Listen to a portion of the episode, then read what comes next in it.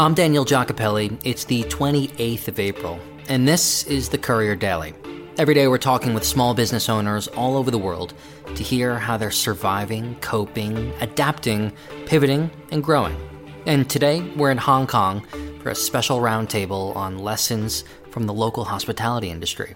I'm on the line now with Matt Reid, Alexi Off, and Courier's Julia Ahern. Matt's the co founder of Maximal Concepts, and he's well known on the Asian restaurant scene with tons of restaurant brands under his belt. He's best known for Mott 32, a modern Chinese restaurant with locations all over the world, from Hong Kong and Vancouver to Las Vegas. Alexi is co founder, along with his sister, of Meraki Hospitality Group, which operates three restaurants in Hong Kong and one in Paris, ranging from Brazilian, Japanese, and Middle Eastern to Malaysian. And Julia, I want to start with you because you're based normally in London, but you're from Hong Kong and you've been back there for a few weeks now. Have you seen a tightening and loosening of restrictions for restaurants just in the time that you've been there? Yeah, definitely. So when I first got back about six weeks ago, a lot of places had restrictions in place for people that had been entering Hong Kong from overseas, like myself. So if you'd been out of the country, especially someone like the UK, in the last two weeks you were not allowed to enter, well, you would have to sign a declaration stating that you hadn't been out of the country. But also, just sort of as common practice, I wasn't really going out for the first two weeks.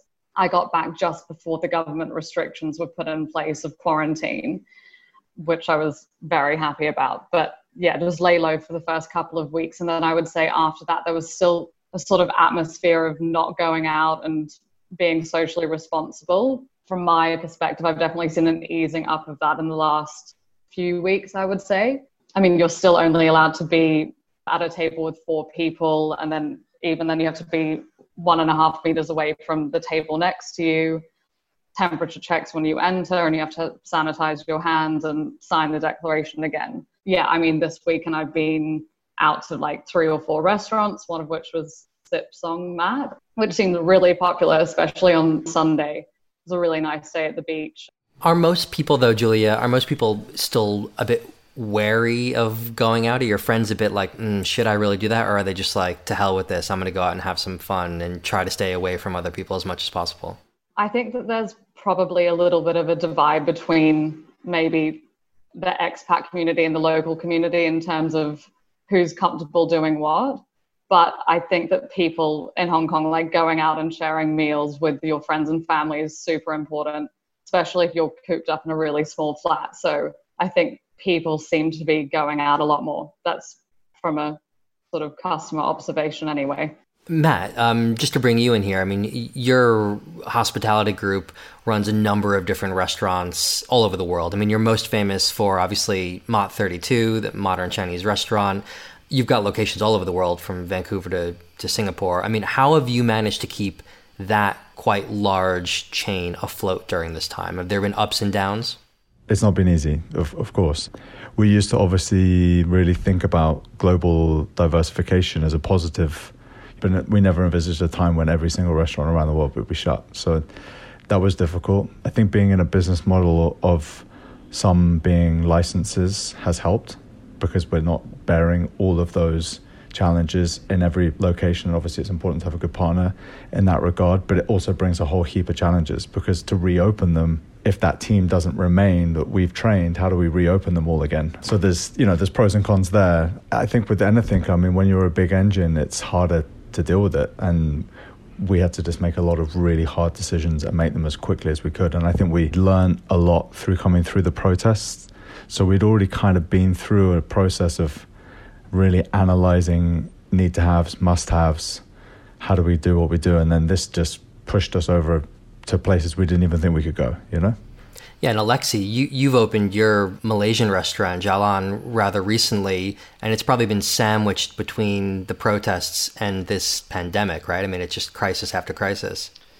Yeah, I mean, we thought we, we would get through it because we, we had a pretty strong concept. And unfortunately, we, we started construction literally, I think, the week before the, the protest hit. And, you know, it was too late to, to back out. And we thought, okay, well, we'll still be able to manage the opening and it's been tough and right when you know december january arrived, you know, everybody kind of thought it's going to get better. And then end of Jan, this hit. So we're like, oh, here we go again. So what Matt just said is Hong Kong compared to other places in the world is we've been in this situation for the past eight, nine, ten months, right?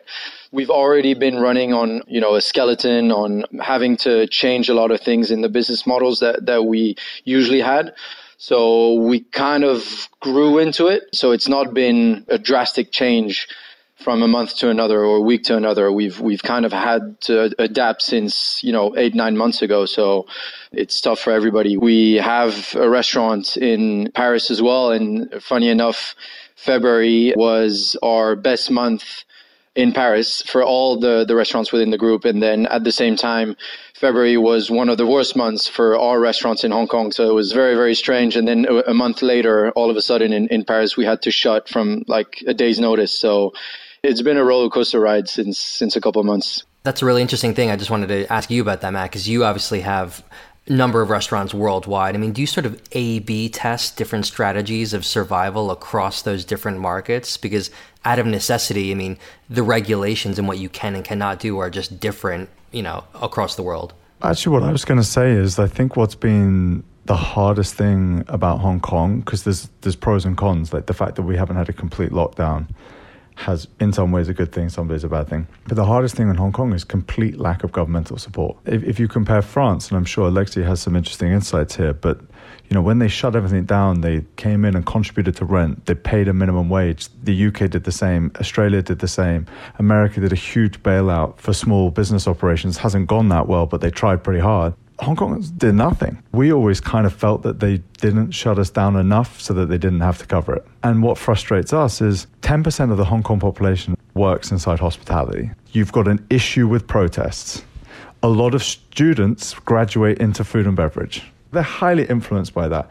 Wasn't this the greatest opportunity to come in with a country that has one of the largest cash surpluses in the world to come in and actually show some leadership and try and build some bridges? And I think they've just guaranteed that the protests will be worse. We've let go of hundreds of employees. I see them as in a highly influenced position, and, and even us as leaders are more negative than we ever were before. I think that's that's the big frustration. Alexi, I mean, are you guys trying all of the usual tricks that all restaurants all over the world are trying with, you know, curbside pickup, delivery, at home, make your own XYZ boxes, stuff like that? Yeah, I mean, it's you, you have to try everything, right? I think we're quite lucky to have a good structure, but yet still be quite small in a sense. And that enables us to be super agile and flexible, which is key in this critical time. We've started our own delivery um, system, which is picking up. It's working quite well. Obviously, it's not uh, bringing you know a, regular month of revenue, but you know it, it does help, especially with half capacity restaurants, right? So all three of your restaurants in Hong Kong are, are still open. Yeah, exactly. So we closed a little bit when they announced the closures of the bars. So we closed like for 10 days just because, you know, it was actually a, a big relief for, for the whole teams because we didn't know where we were going. And like Matt said, there was a real big gray area from the government. And, and we're like, okay, let's just shut down, you know, everybody de-stress.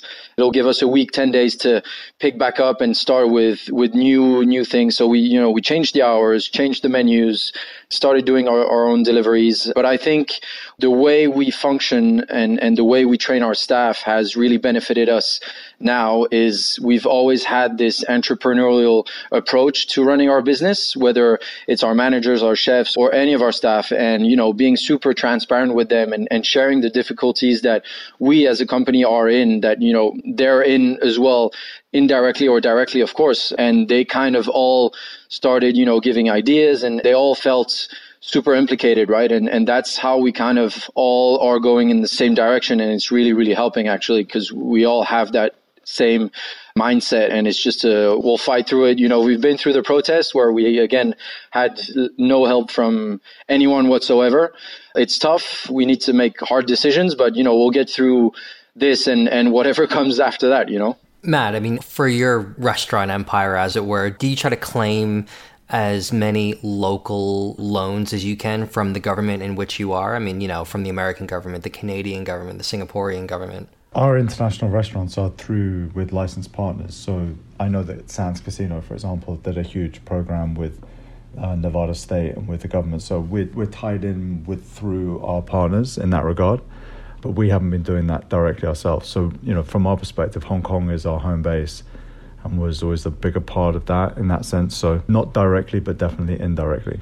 And in Hong Kong, I mean, back in 2003, when SARS happened, I mean, it almost killed the local restaurant and hospitality scene, right? But after that, a lot of fresh blood moved in because the rents were so low. And it seemed like that actually kicked off some sort of creative, entrepreneurial, whatever. Do you think this is similar, or is this actually not similar at all? And this is going to be a long term downturn in the restaurant industry? It's hard to say, right? Because the problem with this is that the end is not clear in our planning, if we knew or had a plan of, of an end that we could go to, and, and when the end is not clear, capital is never available. You know, there's so much financial opportunity that comes out of a downturn. It's normally in certain sectors. But what this one is, is, is multi sector, right? And especially, obviously, hospitality, airlines, tourism, travel.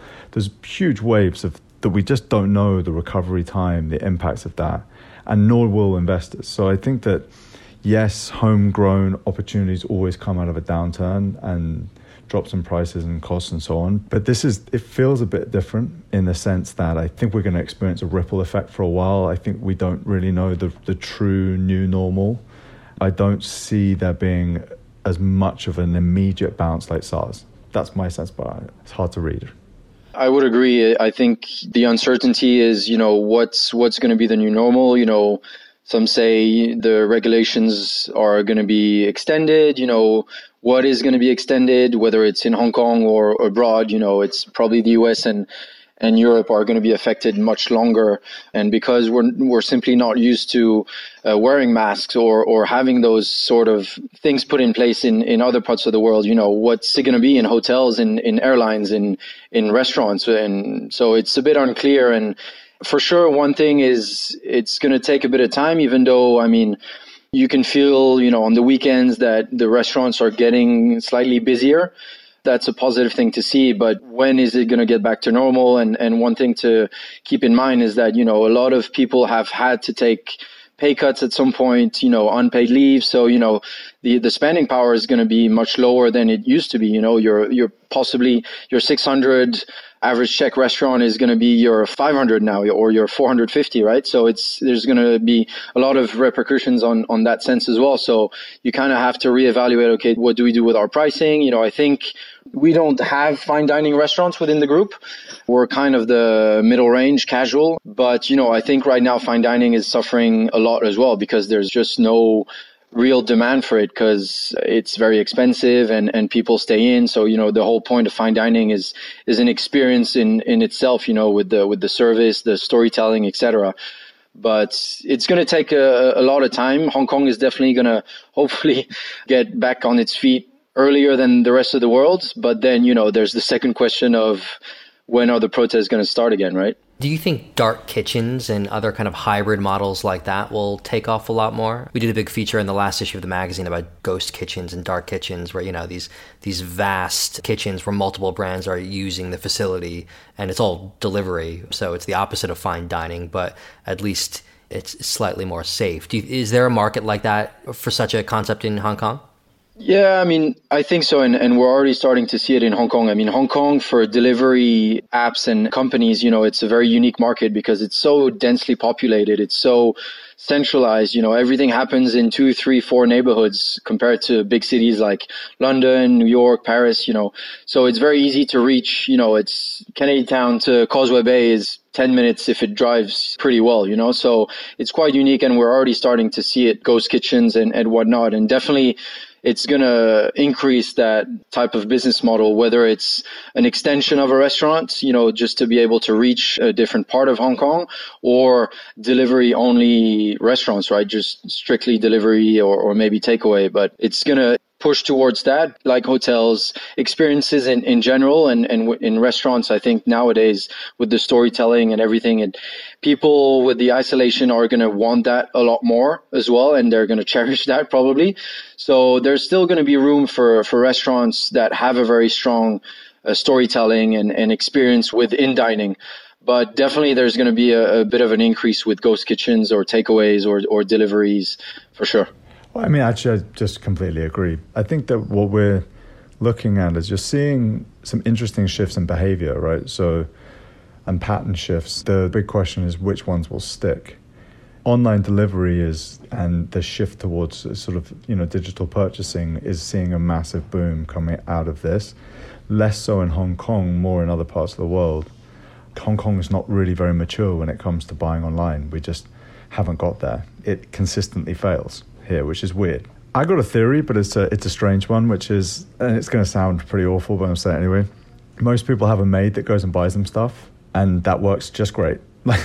so if it ain't broke, don't fix it. Like my water supply is bought by X, you know, and the logistics hasn't really caught up with it, and so it's a poor experience. Like you try and buy on like our supermarkets here, and it's awful, you know people just don't do it. Like I, I don't know. I think we've had it really easy. The the challenge is that that suburban liver, we don't really have that, right? Most people actually live in your apartment. It's just you compare the whole of mid levels, it's a unique market in that regard, and that's why I think there's a transition shift that's not the same as you're seeing in the UK and, and the US and so on.